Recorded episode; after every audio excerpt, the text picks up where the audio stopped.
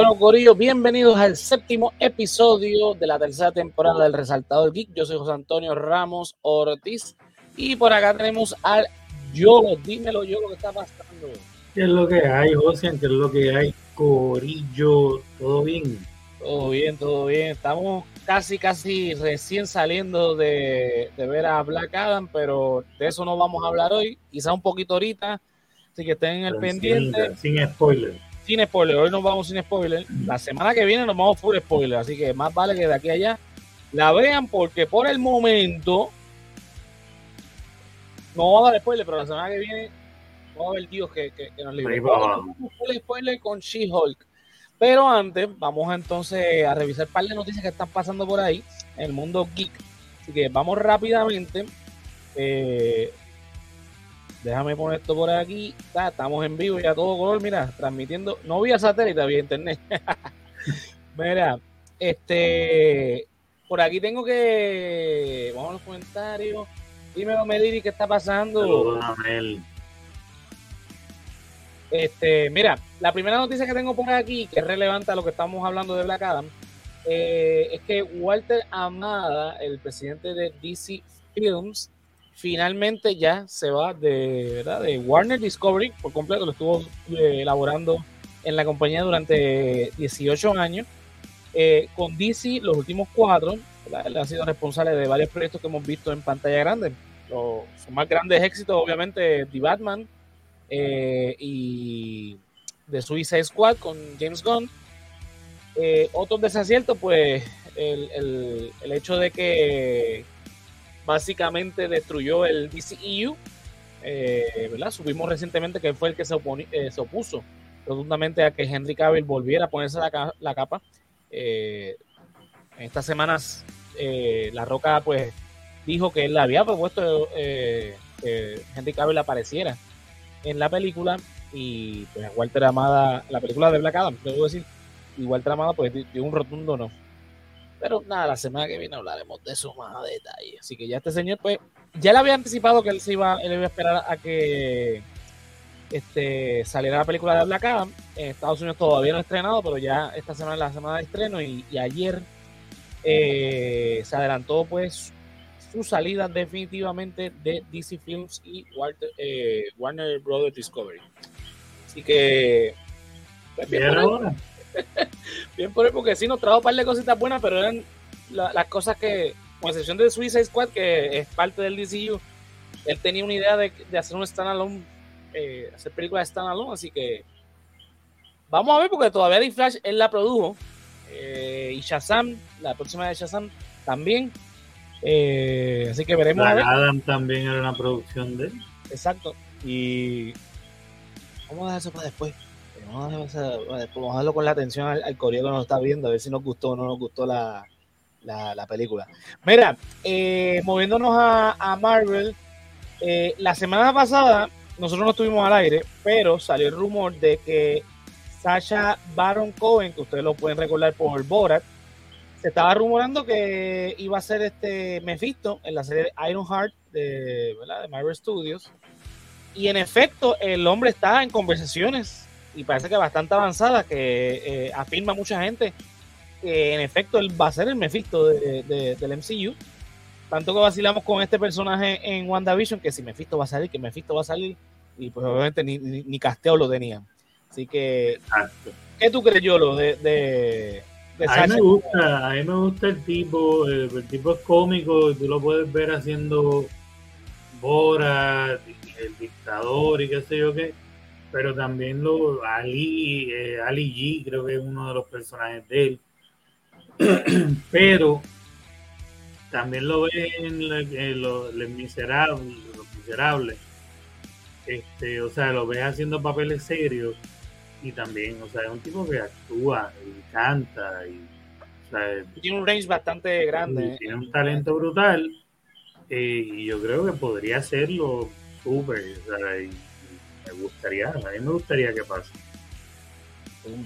Sí, no, y, no tiene cara de, tiene cara de diablo, la verdad. Vamos a poner aquí la foto para que la gente, porque quizá mucha gente, porque yo me, yo me dicen él, lo que me acuerdo es a Borat, y pues, Ah, exacto, sí, porque uno automáticamente va Eh, a lo más que- ha pegado y recientemente salió la parte 2 de Bora y uno volvió a verlo en, en ese personaje, el mainstream otra vez.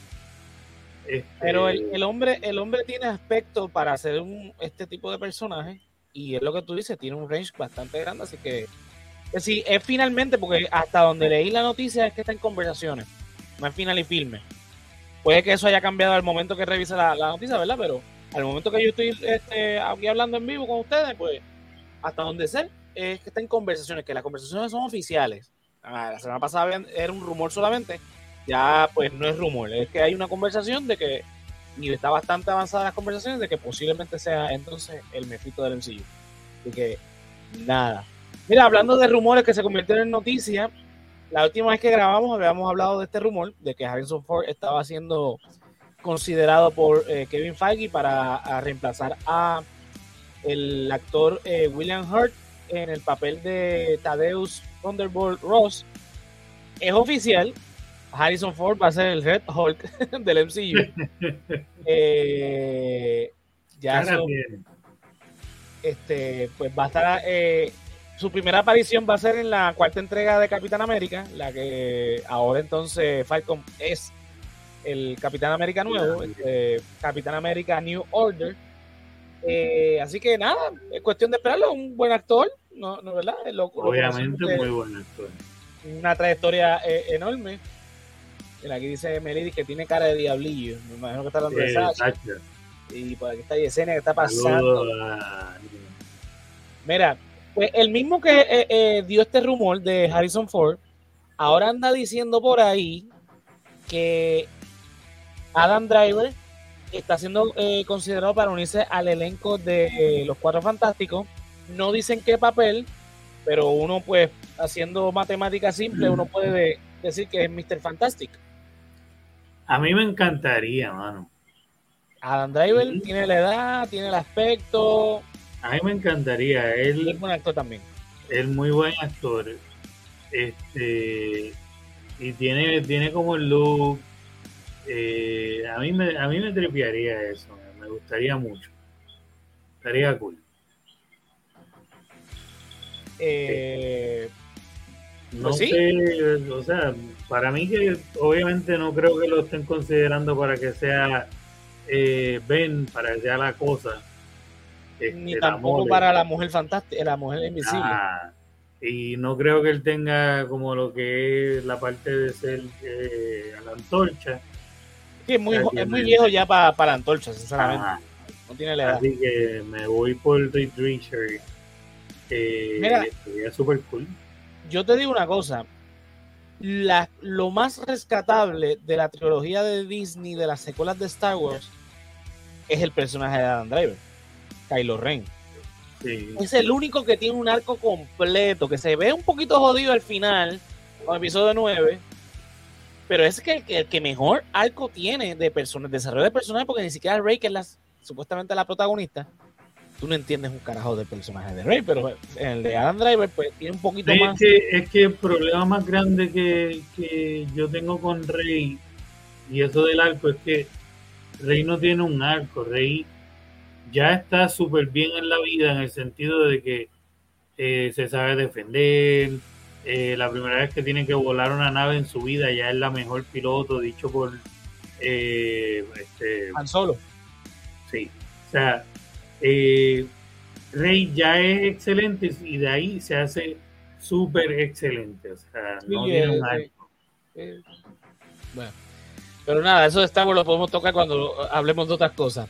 Sí. Seguimos por ahí, mira, esto hace par de meses lo habíamos dicho que era un rumor, ya es oficial, Liam Neeson va a estar haciendo el remake de The Naked Gun, así que estaremos viendo por ahí a, a- Esto me gusta, de verdad que me gusta mucho, porque, eh, y esto yo no lo supe por muchos años, pero eh, después que tú sabes que eh, Nielsen, eh, perdón, este Leslie Nielsen, ¿no? El primero,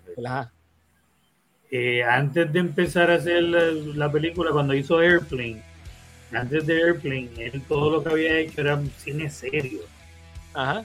era un actor serio.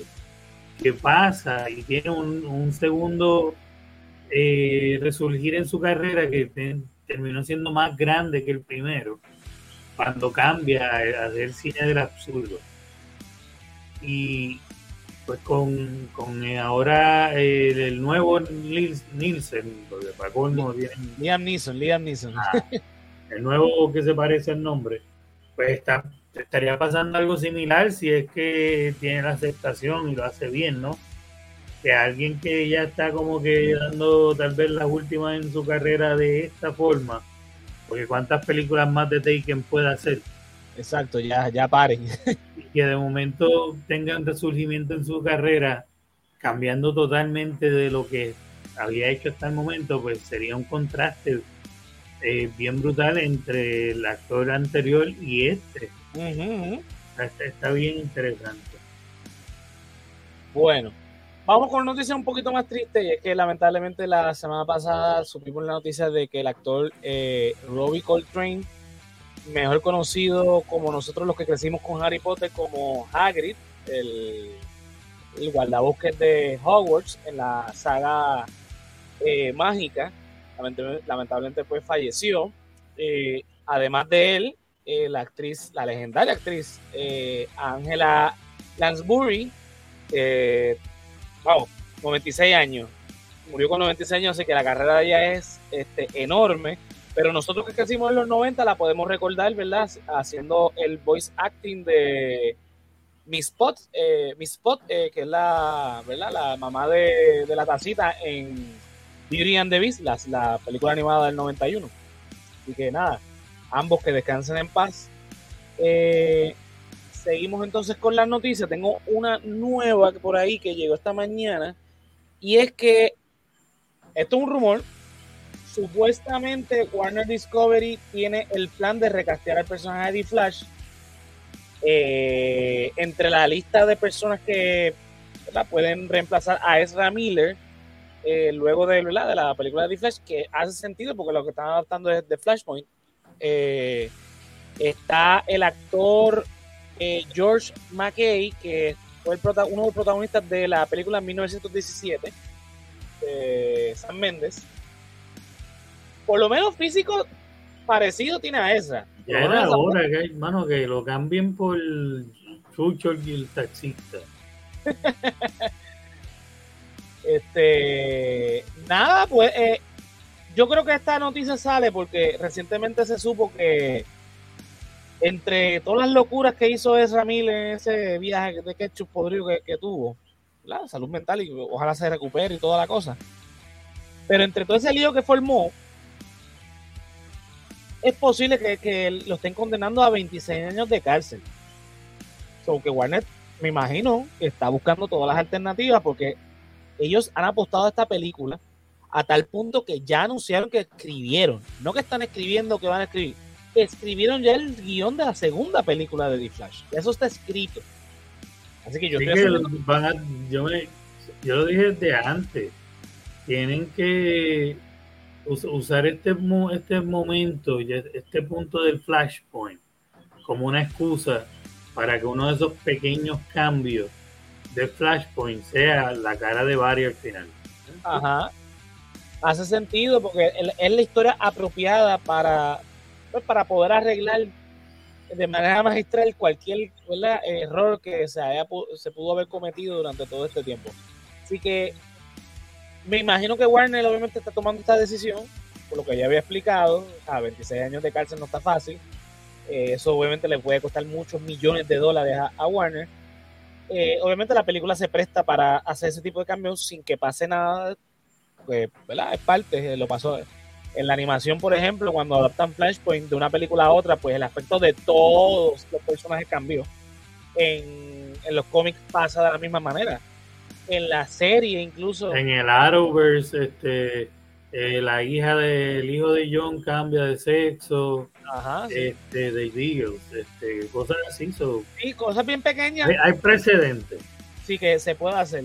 Así que, y si es este muchacho, los que nos están, los que nos están viendo, eh, tiene el físico parecido. Sí, en los ojos, o sea, las expresiones faciales, inclusive en la foto que, eligieron los que hicieron este montaje, es bastante similar. Así que, bueno, pasaría con ficha. Pasaría con ficha y, y no me molestaría. los fanáticos saben que por qué se está haciendo lo de Ezra. Y es más entendible que cuando te cambian un personaje porque sí, es un actor, ¿no? Te cambian un actor por cambiarlo. Vamos, que no van a eh, cambiar a William Hurt porque murió por Harrison Ford, que se parecen también físicamente, aunque tienen sus diferencias, pero nadie se va a molestar por eso. Nos lo hicieron con este eh, eh, War Machine en Iron Man 1, es un actor y ya la, la, próxima vez que apareció el personaje fue otro, Don Cheadle. Normal y que Batman hemos tenido 10.000 entre una película y otra y seguía la misma continuidad. Ajá, exacto. Así que en la misma franquicia de Nolan, este eh, el interés amoroso de, de, Bruce cambia de actriz. Exacto. Y, fue el éxito de la vida, este, la película. exacto.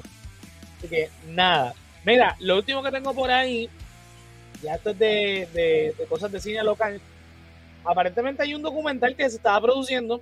Asumo que es documental por el, el, el, el nombre que va a estrenar en noviembre. Aquí tengo la ficha que lo, lo, subieron hoy. Lunes a las 9, la historia de No Te Duermas. Ah, sí. Este, ¿verdad? Reviviendo ese fenómeno de la televisión. interesante, tiene que estar bien interesante. No he visto trailers ni nada, pero me llama mucho la atención porque pues yo que tengo 40 años, yo me crié como chamaquito. O sea, de esos chamaquitos de acuéstate a dormir, este, no te, no te quiero viendo eso.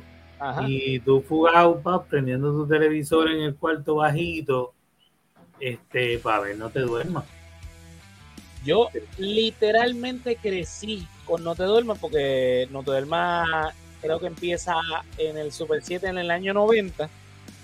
Se muda a Telemundo en el 91 y yo nací en el 91. Yo literalmente nací, eh, o sea, mami rompió fuente eh, viendo No Te Duermas, eh, un 11 de febrero, un lunes 11 de febrero, yo nací un 12 de febrero, un martes 12 de febrero a las 8 de la mañana.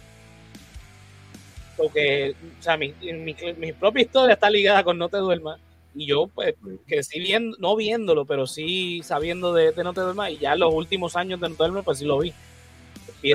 Para mí era 8 años, 9, 10, 11, 12, 13, ¿entiendes? Son esos años de, de niño a adolescente, de ay, fue las nenas a diablo, que dura están esas.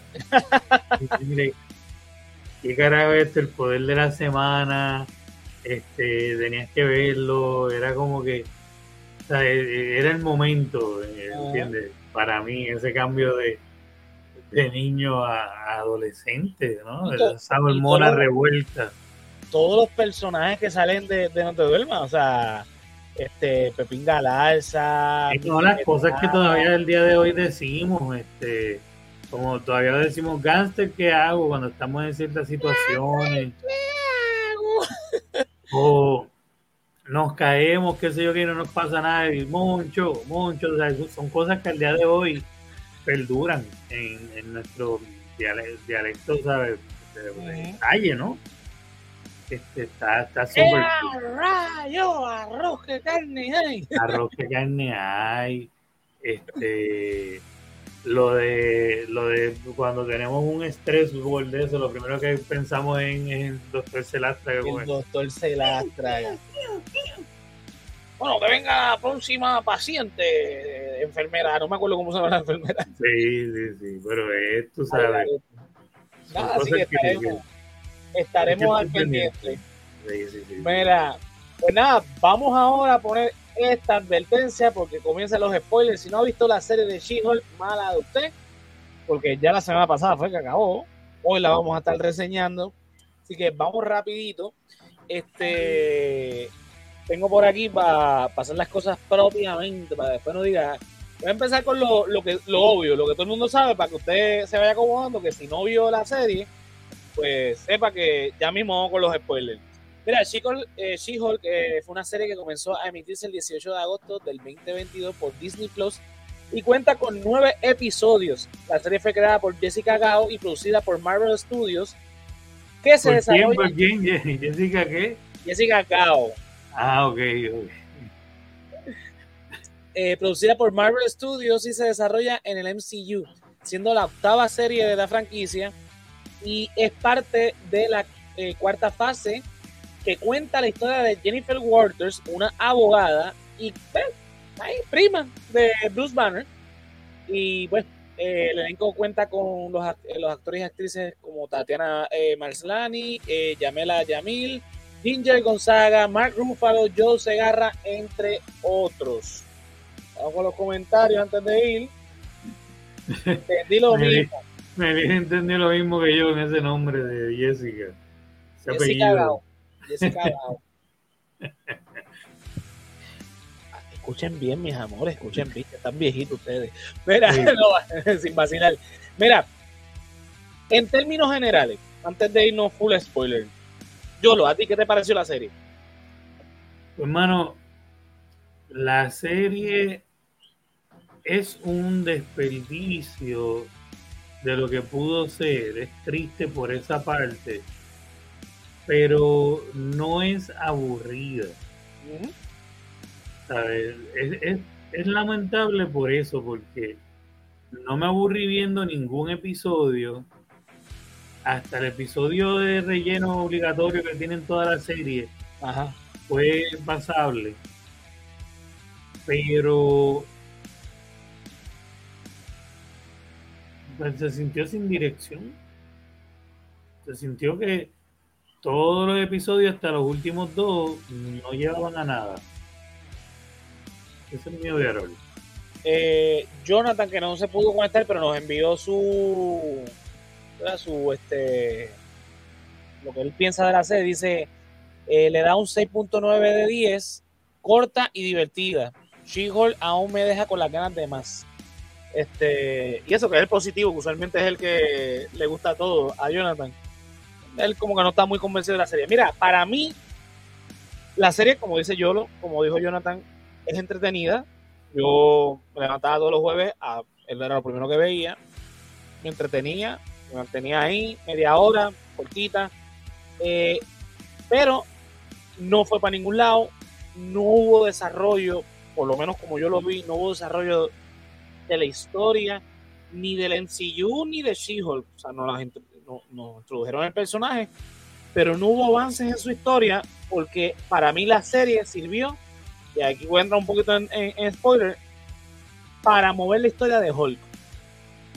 Sabemos que el personaje de Hulk, los derechos los retiene Universal Studios, pero que están próximos a vencerse y regresan a Marvel. Eh, de hecho, spoiler también, al final de la serie, pues nos dan adelanto de que viene una película por ahí. Pero ya haremos, eh, entraremos en temas adelante. Lo que para mí la, serie fue un desperdicio para She-Hulk como personaje. La muchacha que la interpreta, Tatiana, para mí lo hizo muy bien. Eh, todos los episodios fueron divertidos. El de relleno me desesperó demasiado, pero tiene lo suyo también. Que literalmente ella eh, lo dice. Esto va a ser un episodio de relleno, pero es la que hay. Al final, obviamente, pues nos, nos dan a entender el por qué eh, fue ese episodio, que no fue tan relleno, como que Así que en términos generales, la serie fue divertida, me divertí, eh, la pasé bien, pero fue literalmente una comedia más. Se sintió como cuando uno ve un sitcom, que tú sabes que los sitcoms, aunque tienen un arco en, cada temporada, la realidad es que cualquier episodio lo puedes ver independiente y te vas a reír igual. Así que, nada. Pero, términos generales, pues eso es lo que me pareció la serie. Ahora, ¿de qué trata la serie? Aquí nos vamos full spoiler, vamos rápido a hacer una síntesis más o menos de lo que es la serie. La serie obviamente sirve para introducir el personaje de, de She-Hulk. Jennifer Walters, como dije ya al principio, es prima de Bruce Banner. El primer episodio nos dan ya nos dicen de qué va a ser la serie. Eh, en los cómics, como habíamos dicho ya, el personaje de She-Hulk rompe la cuarta pared. Ella está consciente de que es un cómic. De hecho, en los cómics creo que también hasta ella lee sus propios cómics. Eh, y en la serie, pues, esto se, adapta muy bien. Ella cada rato está mirando la cuarta pared, o sea, mirando a nosotros y hablando, interactuando con nosotros. En el primer episodio nos dicen, eh, pues mira, esto es una serie diferente, pues esto va a ser una serie eh, de abogados, va a ser cómica, no tiene nada que ver con superhéroes, bla, bla, bla. Pero en ese primer episodio pasa un accidente, nos, nos explican rápidamente cómo es que ella se convierte en She-Hulk. Eh, pero ya desde ese primer episodio nos están adelantando cosas de la historia de Hulk. Eh, ¿Verdad? Porque en el, accidente, el accidente se da porque Bruce y Jennifer pues van a hacer un viaje juntos en carretera y ellos están entretenidos hablando y no se dan cuenta que de repente al frente de su carro pues hay una nave espacial y se salen de la carretera, se volca el carro, hay heridas y se mezclan la sangre de Bruce con la de Jennifer. Y ella pues obtiene los poderes de Bruce. Empieza entonces el entrenamiento, pero se dan cuenta que ella tiene unas capacidades diferentes a las de Bruce. Pues por razones diferentes, o sea, lo, que ocurrió con, con Bruce, eh, las circunstancias fueron diferentes a la que las circunstancias de la vida en general fueron diferentes a la Jennifer. Jennifer es mujer, está, está acostumbrada a, a bregar con ciertas situaciones.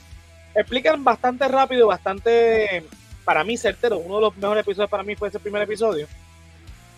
En la transformación de, Jennifer a She-Hulk, comparado con Bruce. Inclusive, usan ese episodio para explicar este, mira, la nave que, se metió en el medio es una nave de Sicard, donde Hulk estaba preso en la, peli, la parte 3 de, Thor. En Ragnarok. En Ragnarok, en esa película, pues. Eh, ahí ya, como tú dices, empezamos a ver la historia de Hulk, porque ya tú sabes que eso tiene que ver con Hulk, no con She-Hulk.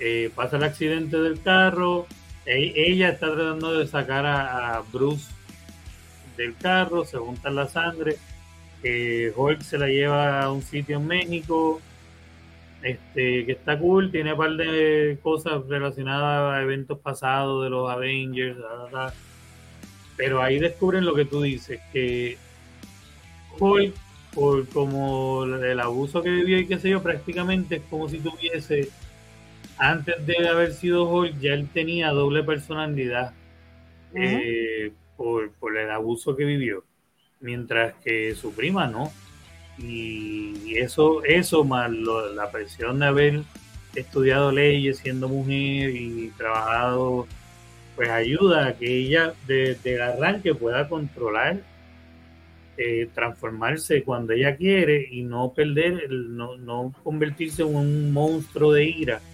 porque ese monstruo de ira es algo que ya vivía dentro de Bruce antes de convertirse en Hulk.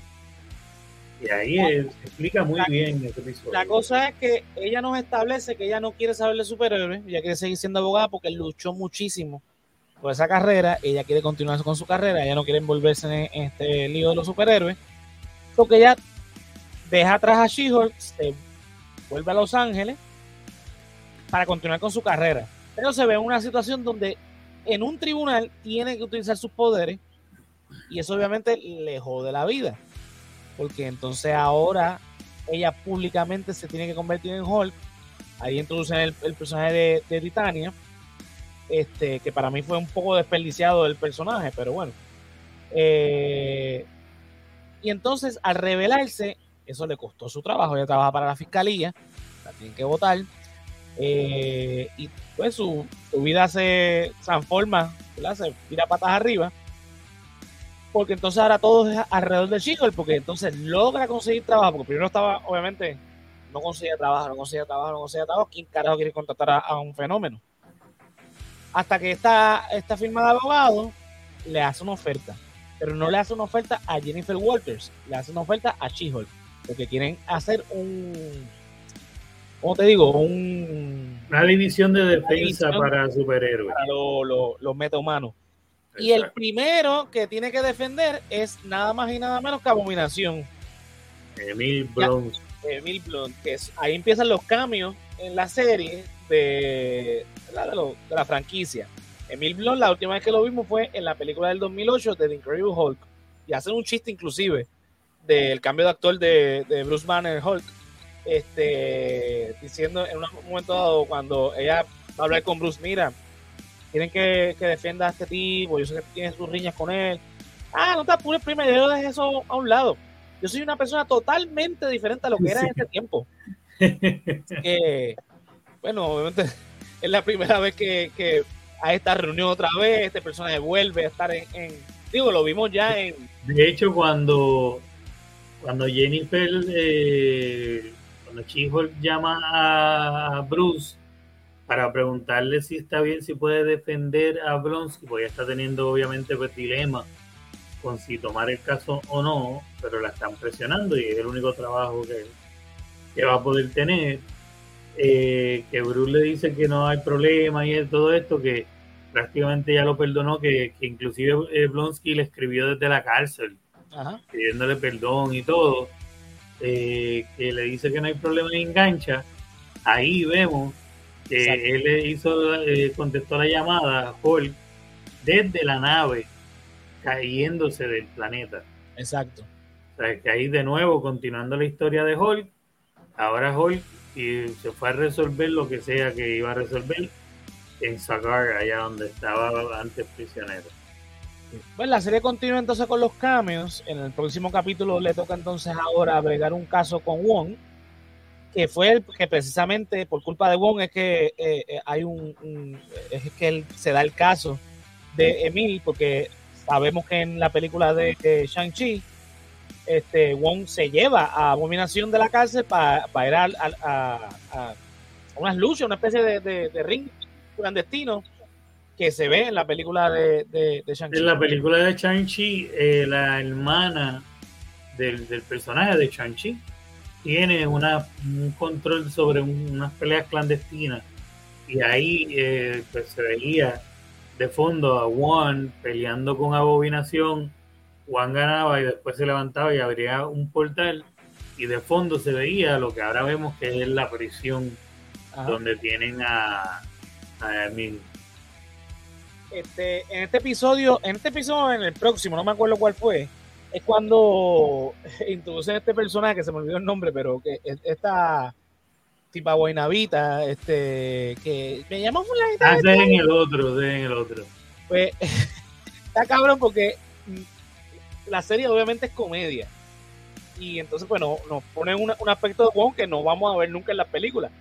El tipo está feliz y contento en su casa, ya descansando, listo para ver Los Sopranos. Este, y esta mujer lo interrumpe para estas estupideces. Entonces es como que le spoilea, cabrona, no me spoilees Los Sopranos, Dios mío, yo estoy viendo esto. Eh, o sea, utilizan estos cambios de manera exitosa eh, y van desarrollando hasta ahora lo que estamos viendo, más que una serie de superhéroes, que es como nos estableció Jennifer al principio, es una serie cómica de abogados.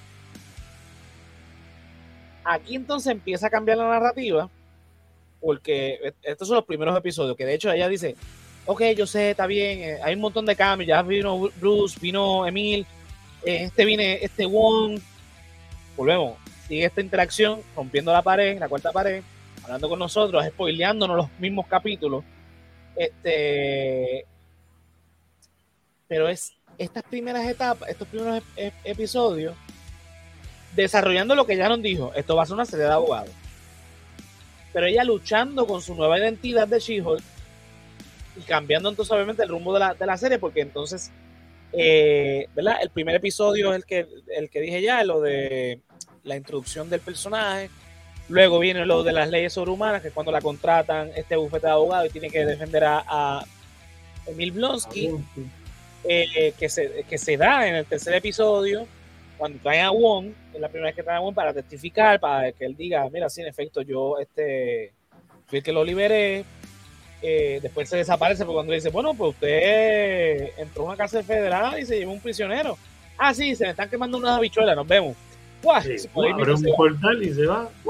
Este, luego entonces el caso de, de Wong que eh, va y le pide ayuda. Pues Wong en el próximo episodio vuelve a pedir entonces ayuda para demandar a este tipo que es un mago de estos de actos de Las Vegas, barato, pero tiene un anillo de crear portales y lo está usando en su eh, en sus trucos, ¿no?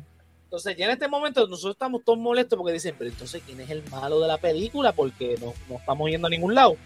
Y en el quinto episodio, vamos a ver si estoy bien, sí, en el quinto episodio, llega la demanda de Titania a She-Hulk, porque Titania había registrado el nombre de She-Hulk y ella lo está usando eh, de manera ilegal. Entonces, uno dice, ah, bueno, pues esta es la mala.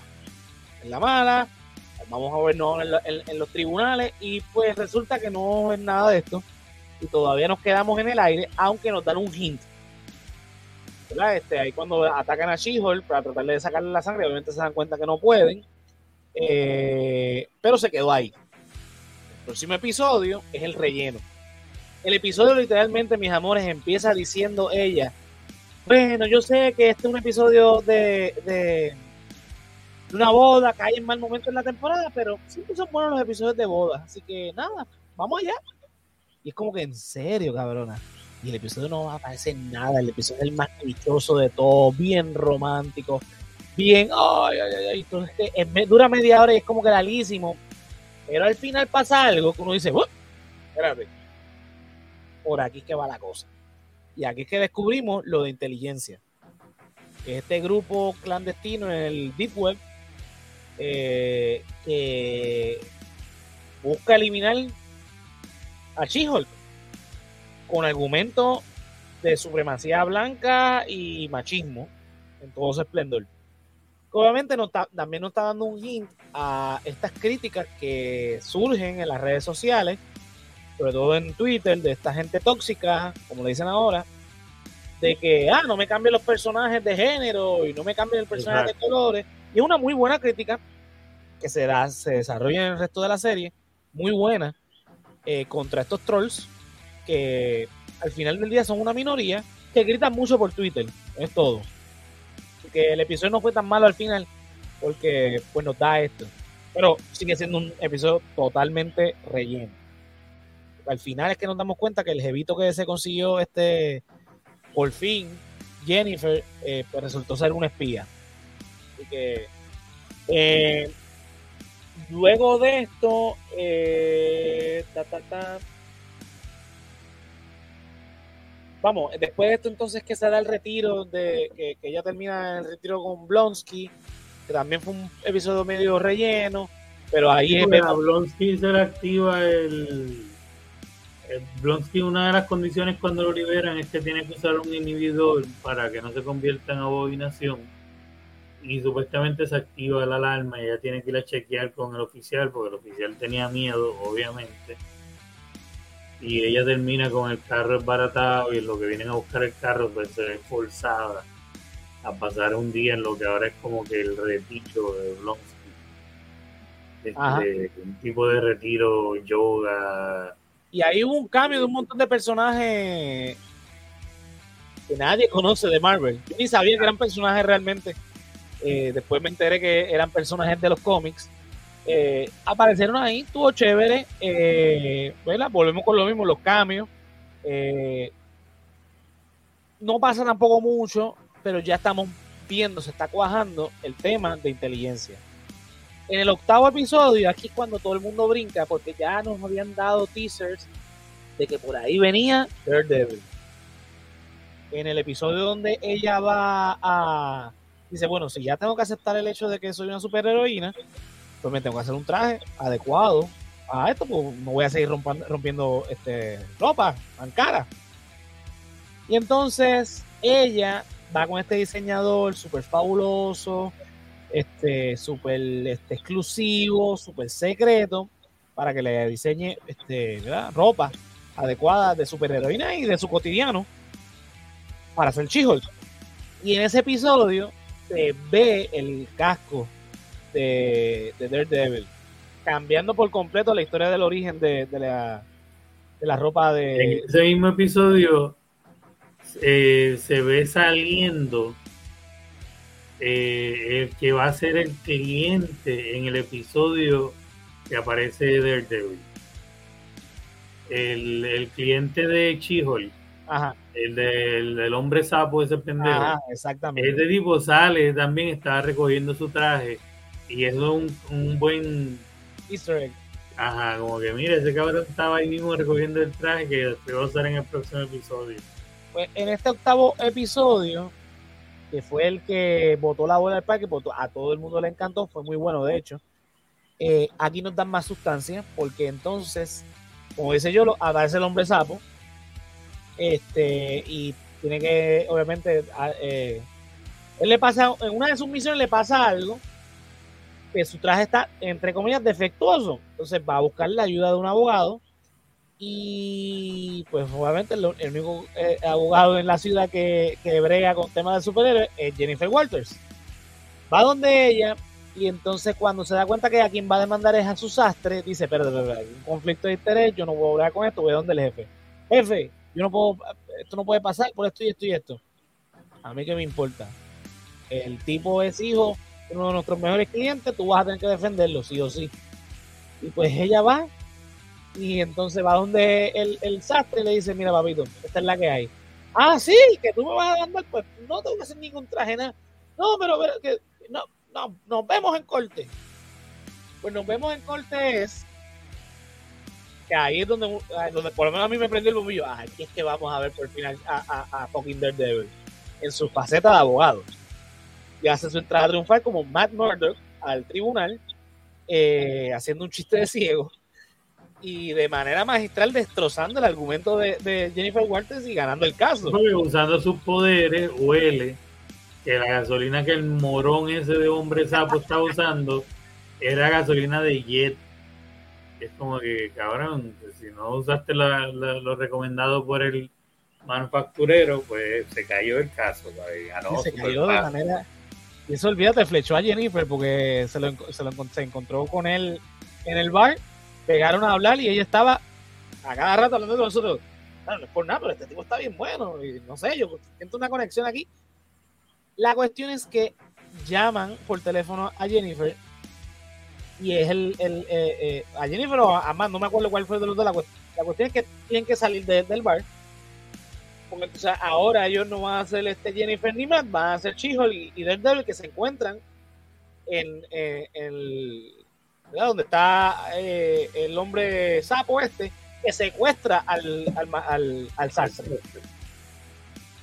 Y entonces ahí se da una escena de acción súper cabrona con Matt eh, Murdock, con Daredevil, estilo la serie de Netflix.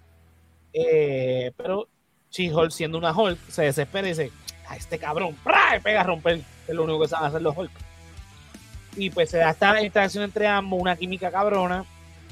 Eh, obviamente hacen sus roles de abogado también porque empiezan a recomendarle a sus clientes, mira, cállate la boca, no digas esto, hiciste esto mal, cuando llega la policía. Eso quedó bien hecho, está, bien cool. Porque hubo, hubo, como tú dices, tonos de Daredevil de Netflix con la pelea en el pasillo. Ajá. Y cuando iba como que para la parte 2 de esa pelea, pues Chiolg entra a mitad de pasillo y aplasta todo. O sea, hubo un poco de todo, quedó, quedó cool. Y, no, y cuando, cuando Matt, le dice a, ella, mira, pero esto es tal cosa legal, oye, coño, es verdad. ¿Qué? ¿Tú eres abogado? Nada, un hobby nada más. Sí. Obviamente todo el mundo sabe quién es Chico, pero nadie sabe quién es Daredevil. Exacto. Explican el por qué él, en, vez de estar en Hell's Kitchen en Nueva York, está en, Los Ángeles. Explican que tiene una relación con el, el este, el, ¿cómo se llama? El sastre, que aparte de ser su cliente, pues Ah, es bien chévere, se da esta química bien chévere entre ellos dos y pues terminan este, ellos dos juntos. Eh, dice, coño, no, no, no voy a dar para Nueva York, pero... Y pues terminan en el apartamento de ella y después se va haciendo la, el, Walk of Chain. Este, eso quedó muy Marvel, pero pues está bien.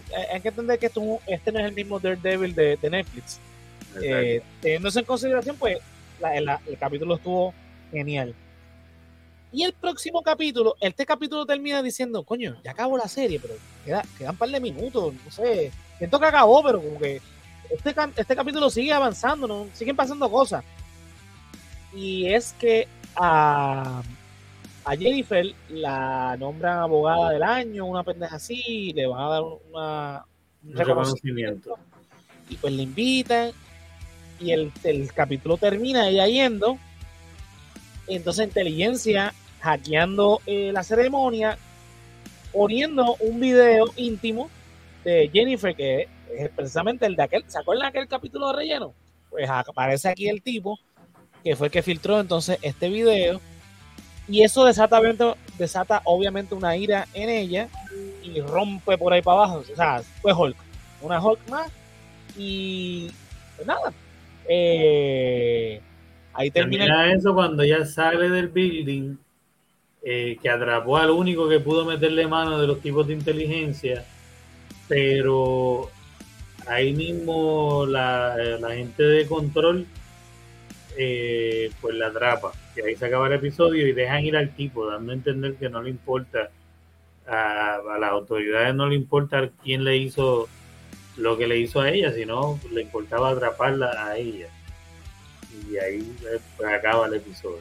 Y entonces vamos al noveno, donde ella ya está presa, le ofrecen obviamente un trato donde le tienen que poner un inhibidor para que no utilice sus poderes, pero ella ya, se, ya, ya había, se había reconciliado con la idea de que era una She-Hulk. Recordemos que al, eh, principio ella ni siquiera le gustaba que le dijeran así, ella no quería utilizar esos poderes, ella quería ser simplemente una abogada, pero a través de la serie vemos cómo ella se va reconciliando con esa nueva parte de ella.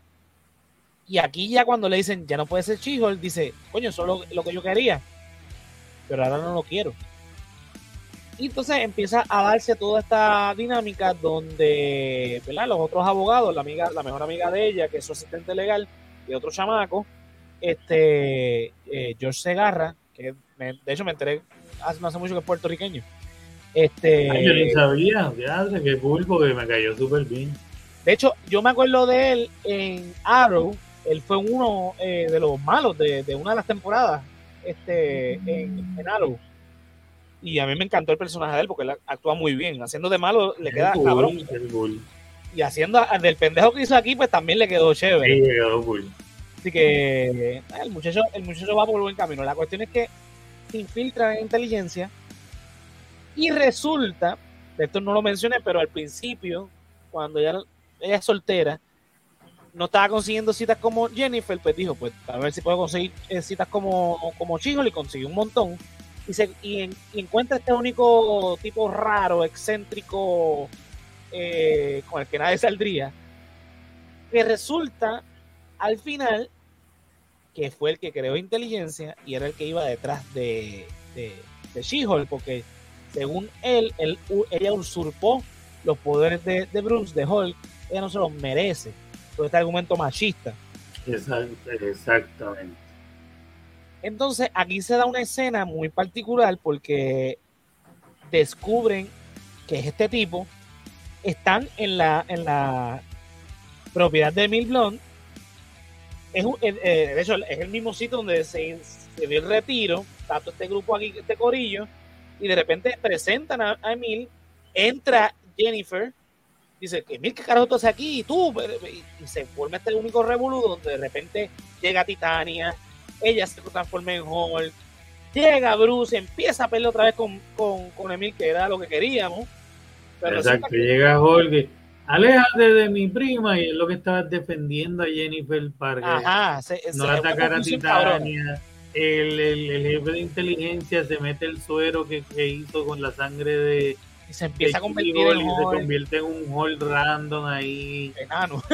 Exacto, un hall enano.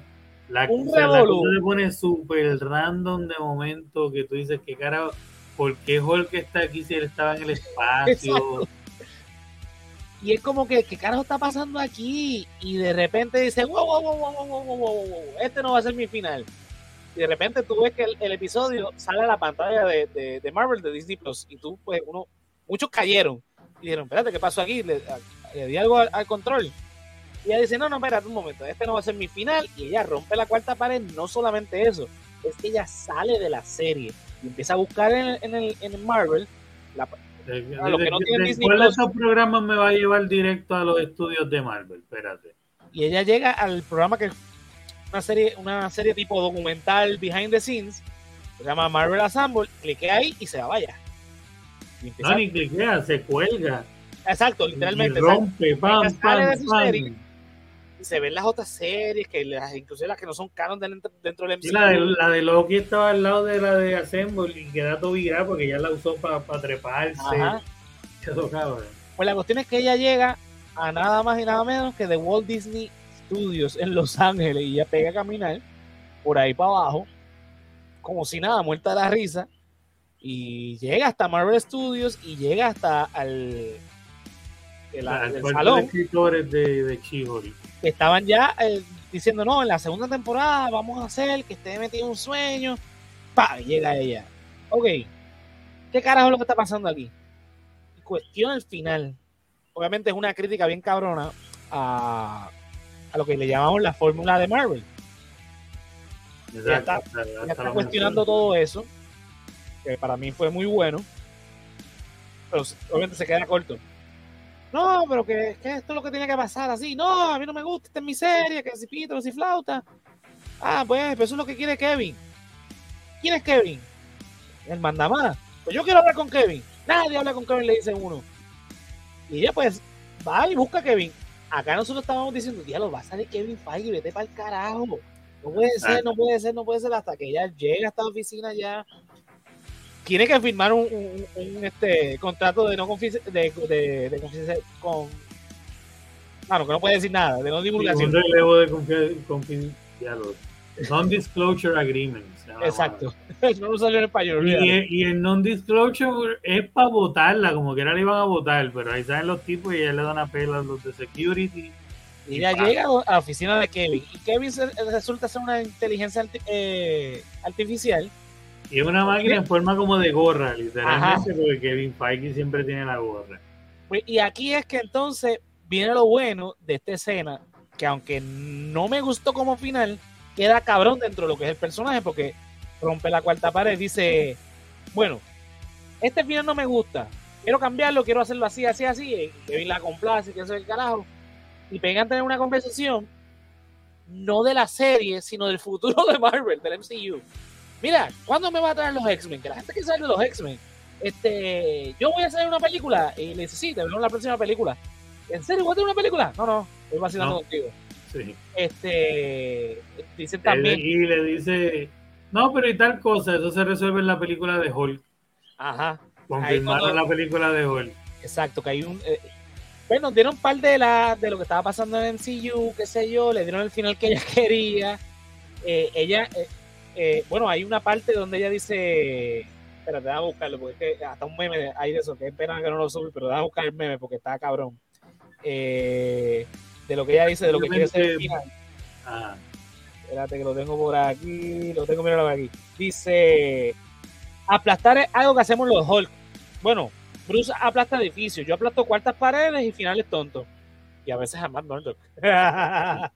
exacto. Eh, eh, ella le dice una, también pa- tráeme a Matt Murdock de nuevo, eh, fíjate, pero ¿por qué? Sí, Ah, lo, pues, ven tocar literalmente del cielo. Y ¡pum! y cuando entonces ella vuelve a la serie, que de hecho una Kevin le dice, porque ella entra haciendo She-Hulk, le dice, mamita, me, te, te tienes que convertir otra vez en Jennifer. Y sabes que hazlo fuera de cámara porque es que nos cuesta mucho dinero tu CGI. Exacto. O sea, están conscientes de, de todo esto. Ella se transforma, qué sé yo, hace la conversación, ella vuelve a la serie. Entonces, es la, el final que ella quiere. Arrestan a todo el mundo, todo el mundo contento, está bien con, con Emil. Y aparece Matt Murdock. Y, y aparece así de la nada, literalmente. ¡Blup! Cayó. Ajá. Un tipo que estaba supuestamente en. en ¿Dónde está qué sé yo qué? Como que no, ya está todo Ya, resuelto. no, ya, papito, gracias, lo resolvimos. Pero se va a una cena familiar, él siendo Matt Murdock, ya como el jevito de, de Jennifer, Con la familia de ella. Haciéndole preguntas ya incómodas de ¿y cómo van a criar los nenes? Eh, papá, ¿qué es eso? Pero espérate. Este, y aquí es donde yo digo que es, la serie era para Hulk. Porque entonces llega Bruce con su hijo. Ah, Con familia, su, ¿qué es la hijo, con su hijo gigante, no es un bebé, Sí, no tiene, no tiene Diablo, 10 criado. años. Ajá. Es un nene de mínimo como 16 años. Es Fácil. adolescente ya, tú sabes, este, y es como que ahí acaba la serie y lo próximo que nos dan es un after, eh, una escena eh, post crédito donde, ¿verdad? Ya Emil, este, obviamente, eh, se transformó en abomina- abominación, por lo tanto rompió su libertad condicional, lo que lo vuelven a meter preso, pero Wong vuelve y se lo lleva. Y acabó. vez, eh, eh, como le había ofrecido anteriormente, que por ayudarlo, eh, Won le había ofrecido eh, irse a vivir a Camel Touch. Ajá, Pero Emil decidió ir a la cárcel a cumplir. ajá, Pero esta vez dan a entender que se que decidió tomar la oferta en irse a vivir a Camel Touch. O sea, que Blonsky para el carajo se va. a ser libre. Pues nada, como vuelvo y repito, no una introducción del personaje, nos explicaron quién era el personaje, chévere, de She-Hulk. Pero la historia movió la historia de Hulk y de Abominación. Obviamente, puedo entender de dónde viene porque lo último que tuvimos de Hulk fue en 2008. Luego de eso, pues las interacciones fueron en, los Avengers, en Thor y pues más nada, no, no hemos tenido mucho más de la historia. Obviamente nos están dando a entender lo que se lleva rumorando desde hace muchísimos años, que lo que viene por ahí es Planet Hulk. Eh, y obviamente con el, eh, ¿verdad? Eh, cuando regresen obviamente los, derechos de, Universal a Marvel de, Hulk, pues ya obviamente el Kevin falso pues nos, nos anticipó que va a haber una película y pues necesitaban quizás la serie para poder entonces adelantar todas esas cosas que no se, ah, no se habían abordado en las películas porque obviamente había otras prioridades con las películas, y Hulk, la intención de Hulk, y pues aprovecharon, desperdiciaron una serie para ella, porque así fue como yo lo sentí. No sé si yo tú compartas otra cosa. Vamos a lo bueno y lo malo. Este, a ti, lo bueno y lo malo, yo lo. Pues mira, lo bueno es que aunque no estaban moviendo nada de historia, pues visualmente los personajes eh, era entretenido, o sea, no me aburría este los actores, buenos actores, buen cast, este, lo de romper la cuarta pared me pareció bien acertado, me pareció diferente, eh, lo de cambiar el final así drásticamente, super cool, va con la historia del personaje lo este yo digo que es eso lo malo es que en cualquier serie en cualquier género tú esperas que en, todos los episodios haya eh, una pista un un índice hacia dónde va la serie quién es el villano inclusive en WandaVision eh, pues al final tú veías una mano moviendo el control remoto, please stand by. y era ese, ese hint, y tú te podías molestar o lo que sea, pero tenías algo que te decía, ok, tengo que volver la semana que viene, tengo que ver a dónde va esto. Pero con que eso no pasó literalmente hasta el episodio 8, de 9. Exacto. pues está cool, voy a seguir viniendo, pero no porque nada me llame a volver porque eh, quiero descubrir que, quién está detrás de, porque no había nadie detrás de nada. Es que la serie estaba cool y por eso que tú ah, ah, porque quiero ver los guiños, quiero ver eh, lo que sale detrás de las paredes, de lo que hablan de Avengers, quiero ver quién es el cambio esta semana, quiero ver cosas cool que hacen referencia al universo extendido. Pero no había ni una sola cosa y las únicas, las poquitas en el episodio que salieron los pendejos aquellos y trataron, en el otro que al final salen con la aguja más grande, eh, el episodio de relleno que al final el tipo se acostó con ella y se grabó, lo poquito y escaso no justifica la mierda de villano que fue. Fue una buena crítica social, pero no tenía un cabecilla que tú dijeras, ya, hermano, que ¿sabes? Alguien digno de ser un villano. El que fue el zángano este fue como que, diablo, qué decepción. Sí, me hubiese puesto ahí a, un villano propio, la misma eh, Titania que la, utilizaron mal, pues, le hubiese dado un tono más serio en vez de la mierda de tono que le diste y la hubiese puesto detrás de todo esto, algo así. O sea, le faltó eso, le faltaba alma, no tenía alma. Pues, a mí, en cuanto a lo malo, lo primero que tengo que decir es el CGI. Malo, malo, malo.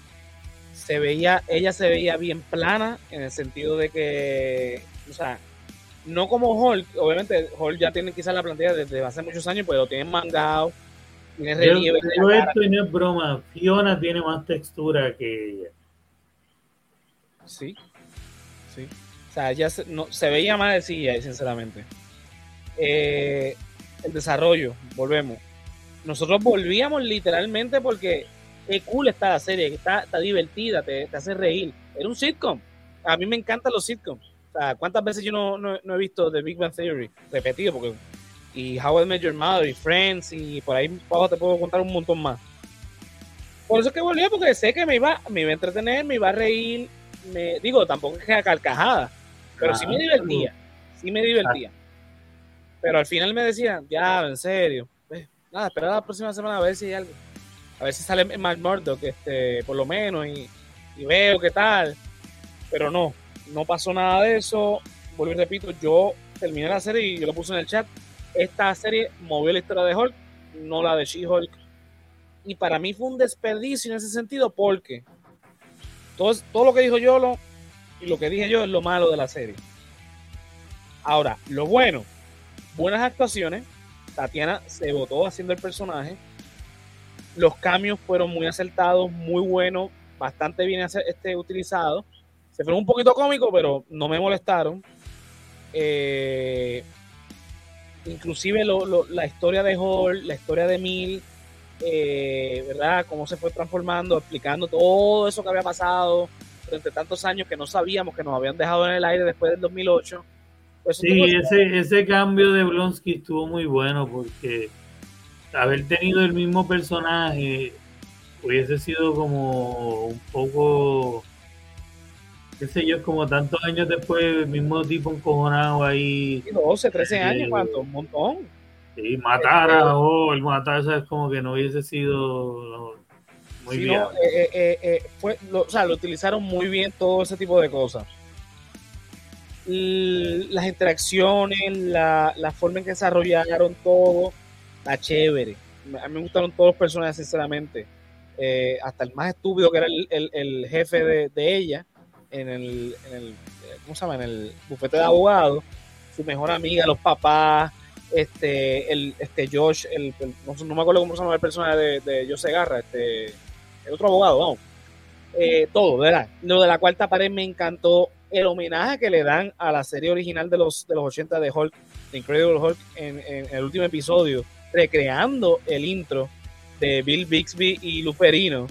Genial, o sea, yo dije, esa puñeta y hace sentido tomando en consideración que estamos en la saga del multiverso.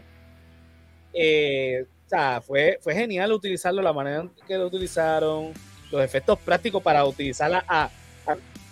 ok, yo quizás los, Z no saben, o los millennials más jóvenes no saben de qué estoy hablando. En los 80 hubo una serie de Hulk, eh, creo que fue la CBS la que lo transmitió, que de hecho ahí yo creo que fue el primer el primer assemble de los Avengers en live action que hubo.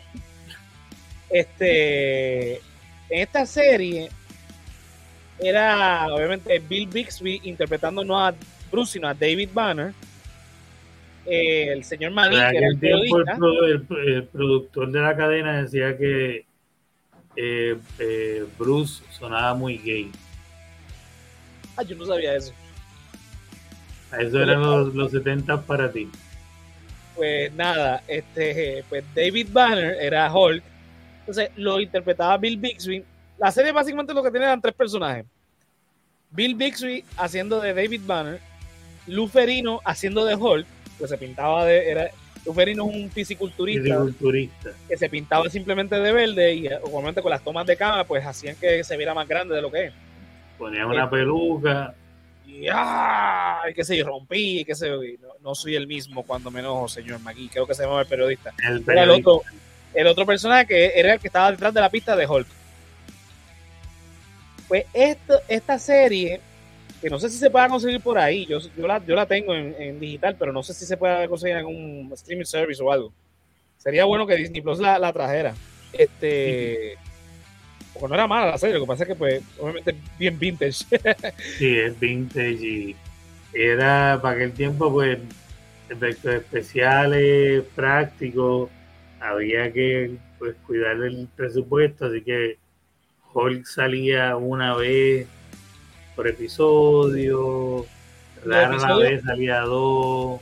Eh, y los episodios eran su propia historia, o sea, cada, episodio era su propia historia, pues yo vi, no la vi completa, pero sí he visto un montón de episodios de, la... Yo la llegué a ver en televisión en, Cuando ya era como que la segunda vez que la daban, ya cuando era Telemundo, que la repetía, así, whatever. Pues yo la, cuando la daban, siempre me, trataba de no perderme, la verdad, algo súper cool. Este, pues, pues Luferino fue, que de hecho Luferino todavía sigue siendo la voz de, de Hulk en las animaciones. Cuando ahí salió de, de, cambio con Stan Lee en una de ellas. En la de Hulk del 2003. Si ve, si ve, si ve ese, esa película otra vez, fíjese cuando sale el cambio de, de Stan Lee con otro guardia de seguridad. Ese hombre que está al lado de que bien es el Luferino. Ese este, que todavía se está así con, no sé cuántos años tiene Luferino, pero está bastante viejo todavía. Está, sí, todavía está bompeado. Sí. Pues ese homenaje quedó cabrón, que al final este le pones The Savage Hulk en vez de The Incredible Hulk, como era la, la, serie original. De hecho, los memes ya están corriendo haciendo los paralelos de la serie original con, con, con esta de. Porque inclusive imitaron el 4-3, este, los efectos de, de, cámara de la época que se veían bien malos. Verá que quedó chévere. Nada. Pues, vuelvo y repito. En términos generales, como he dicho ya, la serie es buena, pero sufre para mí es la peor serie, mm, perdón, la segunda peor serie de, del MCU, o la peor serie siempre va a ser este de Falcon de Winter Soldier, este, lamentablemente. Eh, no, ¿verdad? No nos preparamos para un ranking, pero si rankeamos la, la, la serie, vamos a limitarnos a la serie nada más. ¿Tú dónde la pondrías, este, Sí, ahí, este, eh, es yo creo que la peor serie sigue siendo Falcon y Winter Soldier, porque esta me entretuvo más. Sí, definitivamente. Esta me entretuvo más. Pero está ahí justo después de la de Falcon. Bueno, pues Jonathan le dio un 6.9 de 10. ¿Tú como cuánto más o menos le das? Yo le doy como un yo le doy como un 7 porque es que pues, entretiene. Sí, yo, yo voy a ser un poquito más cruel, le voy a dar un 6. No, no por ser mala, es que, ok, yo no la revisitaría, sinceramente, excepto el primero, octavo y noveno episodio. Que fueron los sí, verdad, no es una serie que yo vería de nuevo, ¿verdad? Es como un 6. Ahora, quiero, quiero seguir viendo a, Tatiana como She-Hulk. Me gustó la, eh, eh, su interpretación, me gustó eh, la forma en que ella puede ser serie, la misma vez ser cómica cuando rompe la cuarta pared. Ese, eso, los quiero, eso los quiero seguir viendo, sinceramente. El elenco completo, vamos, lo quiero seguir viendo. Pero me gustaría que si hay una segunda temporada, sea una mejor temporada que esta. Que sea más a beneficio del personaje. y que, digo, que sigan manteniendo esa, esa esa dinámica de que, bueno, sigue entreteniendo y querramos seguir viendo, pero que hay un enemigo un poquito más... Más presente, coño. Porque aquí el enemigo, ¿quiénes fueron? Los fanáticos tóxicos. Eso, es lo que yo entendí a lo último. Sí, pues darle una mejor cara, tú sabes, darle una cara más... O sea, que, ese sea el, el, el, latín, o sea, el, el, fucking villano latente, sea el público, qué sé yo, pero al final le tienes que dar una, una mejor cara que el pendejo aquel, con una mejor pelea final, una mejor resolución que es. Exacto. Así que, Kevin, gracias por el intento de, de, de escuchar nuestras críticas, pero no, no funcionó. Bueno, vamos a terminar el episodio. Este, Yolo, ¿te acuerdas que has visto esta semana? Pues sí, porque lo único que he estado viendo, fuera de las mil cosas que siempre estoy viendo en YouTube, es The Orville, que me puse al día desde el Season 2. Ya voy por el Season 3, ya estoy ahí poniendo, terminando con, con todo lo que ha salido. Así que básicamente es eso, mano. Es como tú habías dicho, de, se pone un poco más no seria, pero cambia el tono un poco más con la crítica social, qué sé yo, pero mantiene bastante la integridad de lo que es. Está buena, está, está bien cool. Pues yo, me falta el último capítulo de, Lucas, de Luke Cage. Siento que es la más floja de las de Netflix. Vamos a ver cuando vea Iron Fist este, pues, hasta donde se es la peor de todas, así que vamos a ver. Ya me dirás. Eh, nada, me falta ese último capítulo. Eh, de verdad que no sé qué decirte. Vi Halloween en. ¿Qué tal te pareció? Una mierda, man. La peor de las últimas tres, de, esta última trilogía que sacaron. Y eh, definitivamente te puedo decir que es la última. No voy a entrar en spoiler ni nada, pero la hicieron pensando y diciendo que era la última. Y aparentemente es la última. Pero, ¿qué película más mala? Le toma a Michael una hora y tres minutos en salir. Diablo, qué porquería. Yo la tengo en la agenda porque vi, de hecho, eso es la otra cosa que vi esta, esta semana, Halloween Kills, para poder ver esta, porque ya yo había visto la del 2018 que me gustó bastante. Pues, eh, pues si te gustó la primera y encontraste la segunda mejor que la primera. No, la, la segunda fue un desastre de mala. Ok, muy bien. Pues hasta ahí llegó. la primera es como de, ok, volviendo a lo básico. La segunda no está mal porque lo hacen un, otra vez como una máquina imparable, un ser fuera de este mundo. En la tercera, no, no te voy a decir porque, no te la voy a dañar ni nada, pero este, yo hice la mejor decisión del mundo cuando en vez de gastar en una taquilla, pagué un mes de pico pagué un mes de pico de 5 pesos, la vi aquí, todavía puedo ver 40 cosas más antes de cancelarlo en un, mes y no perder dinero en esa mierda. Las críticas que yo he visto por ahí que son que también la persona que no me o sea, era para verla back to back, pero como vi todas esas críticas tan malas. Bueno, Chizo, este, ¿verdad? Que eh, colega de aquí de, de los podcasts aquí en Puerto Rico, que le encantan las películas de terror, le dio 0 de 10, caballo, 0 de 10. Y él le encantan todas estas películas de y Fíjate, si esto no fuese el final de una legacy, si esto no fuese este algo que los fans van a ver con un cariño especial por pues no es una mala película de terror, ¿no? De, de slasher. Pero, por todo lo que representa, es lo que lo convierte en una mierda absoluta. Diablo. Así que, pues nada, te digo, debes verla porque ya has visto las otras dos y este es el final, ¿no? La voy a terminar de ver. Pero, ¿Cuánto? No sé, porque la de la de Kill de un año en verla. contra, pues pero de verdad que me desilusioné. Yo decía, ¿qué es esto? Yo, estoy viendo cómo carajo lo han podido joder tanto.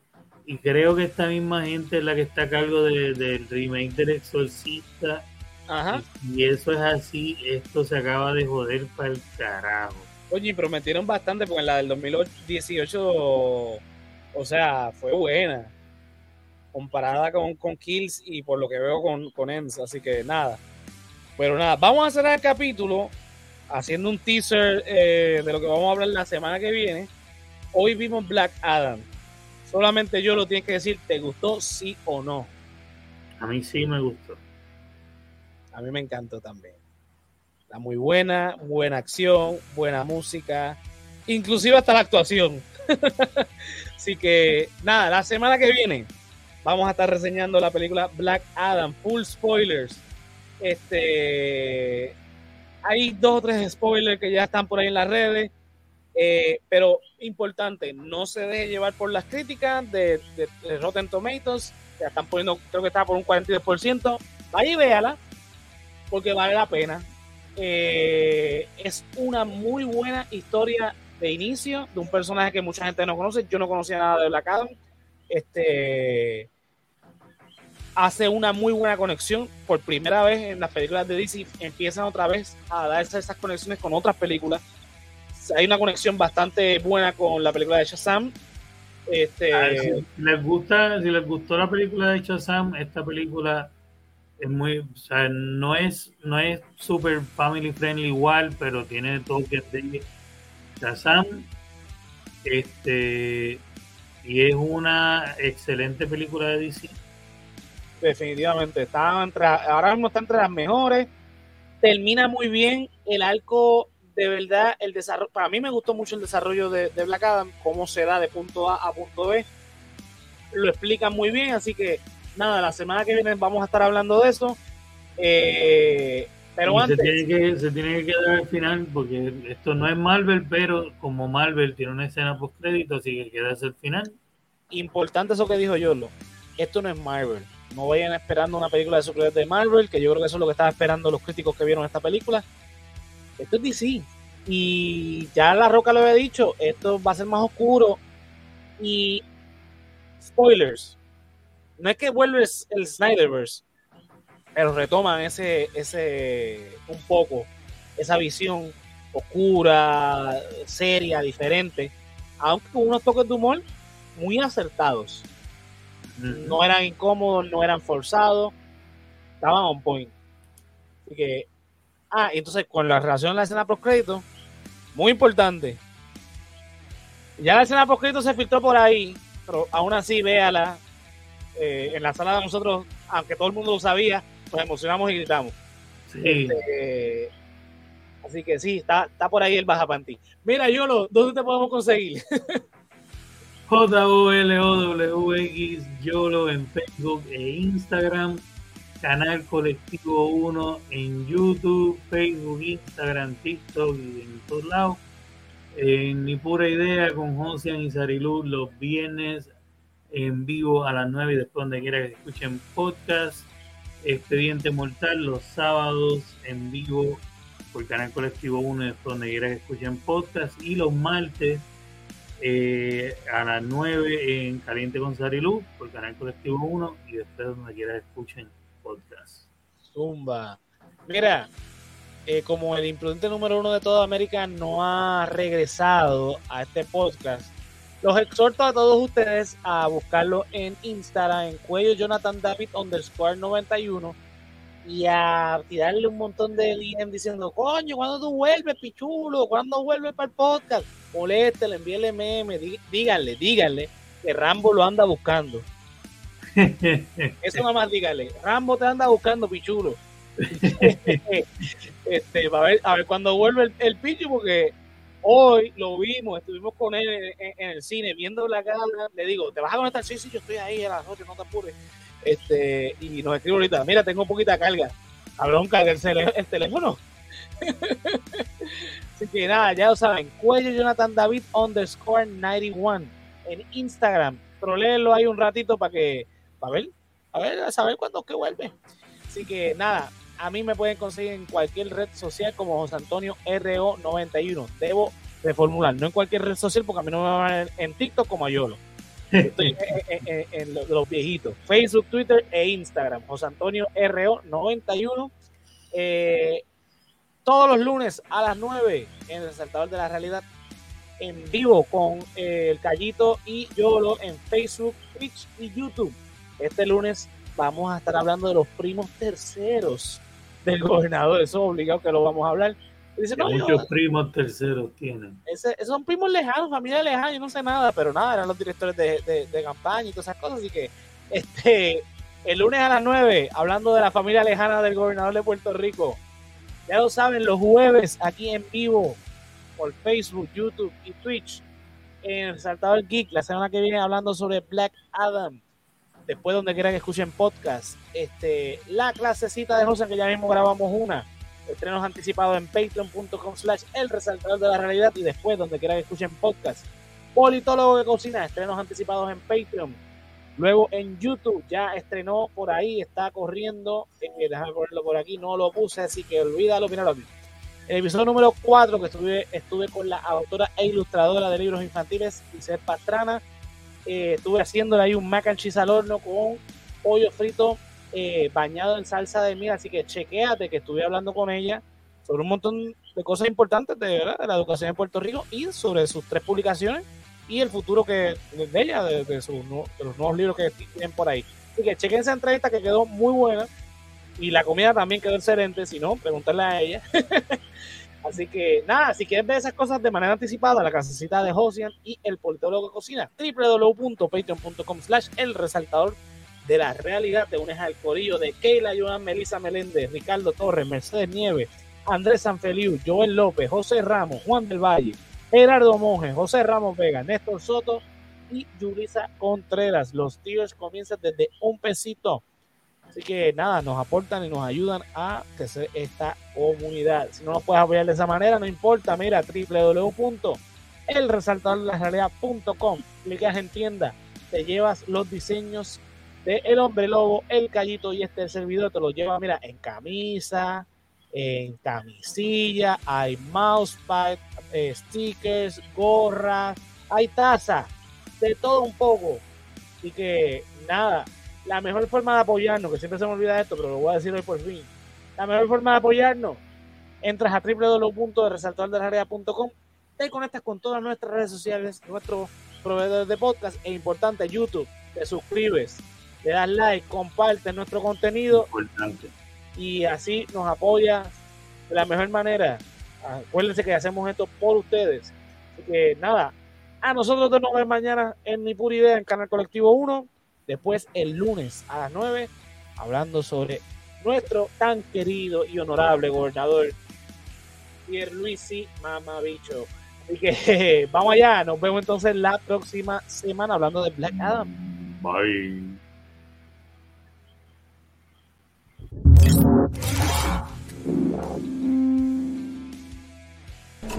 Thank.